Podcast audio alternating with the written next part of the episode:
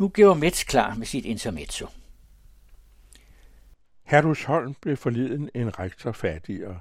Skolens bestyrelse fyrede manden, der med et var landskendt. Bestyrelsen havde allerede bestilt en advokatundersøgelse, der unægteligt ville stige i troværdighedsværdi, hvis bestyrelsesmedlemmerne havde sat skolen under midlertidig ekstern administration og selv var gået af. Man må gå ud fra, at i det mindste bestyrelsesformanden har accepteret skolens traditionelle værdier og næppe været uvidende om traditionens mere håndfaste træk. Selv erklæret korpsånd, støbt i Gud, konge, fædreland og forsvar, er skolens mar og male. En advokatundersøgelse, uanset advokatens ordentlighed og bortset fra, at Herlus Holms først foretrukne var inhabil, vil næppe som det første oplevede forsømmelser og ansvarssvigt i andre, end hvor arbejdsgiver på forhånd har placeret aben. Som forventet i favnen på den fyrede rektor, hvis tillidsvækkende kvaliteter ikke kom for dagen i tv.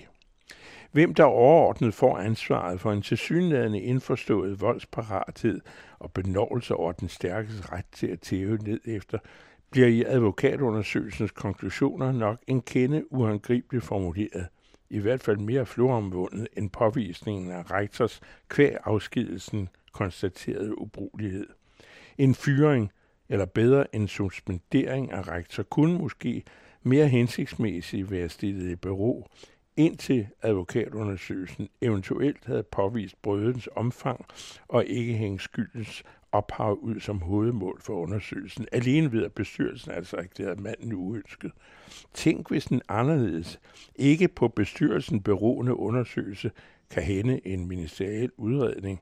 Måske kunne fortælle, at rektor blot udførte bestyrelsens krav i en nationalkonservativ pædagogisk traditions våde drøm om disciplinering af den opvoksende pengerokklasse, tugtet med trælår, forhåndelser og natlig bepæstning. Aviserne har ansøgningsvis været inde på, hvor gesvind bestyrelsesmedlemmerne reagerede, da kronprinsesse Mary, hvis tasmanske ophav kan have udløst skepsis over den britisk inspirerede kostskole, rullede sig ud og truede med at befale prins og prinsesse hjem fra Næstved allerede før sidstnævntes første skoledag.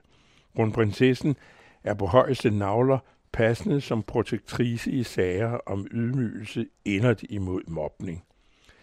Kronprinsen i pagt med sportens normer, hvor som bekendt den edle kappestrid, betinget af forhåndenværende apotek, med åben pande altid lader den bedste vinde.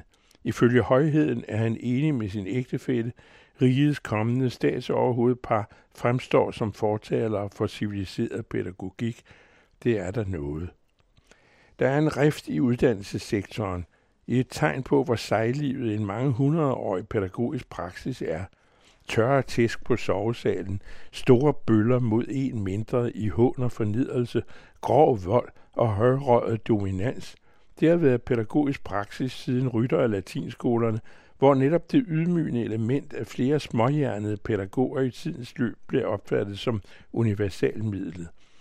Kommentatoren havde på sit gymnasium en fransklærer, der time efter glædesløs time ålede eleverne som sølle, hvis de kløjs i de uregelmæssige verber. Formentlig mente lektor blommekloning dengang, at det hjalp på læringen. Det gjorde det ikke. Pigekorets siden så udskilte dirigent Tage Mortensen, der rent bortset fra at pille i pigerne, hvilket er slemt nok, mobbede og ydmygede udvalgte korister, og gav i virkeligheden her udtryk for den gammelmodede pædagogiske metode, han selv var uddannet ved, men som frem for gode resultater gav offerne ar på sjælen. Systemet tidsånden forudsatte, at eleverne lærte at ydmyge. Hvor læreren slap, overtog yndlinge og præfekter butikken og mobbede videre. Hæren anvendte i gamle dage samme metode af kollektiv vold på belægningsstuen, vendt mod sergeantens sønbukke.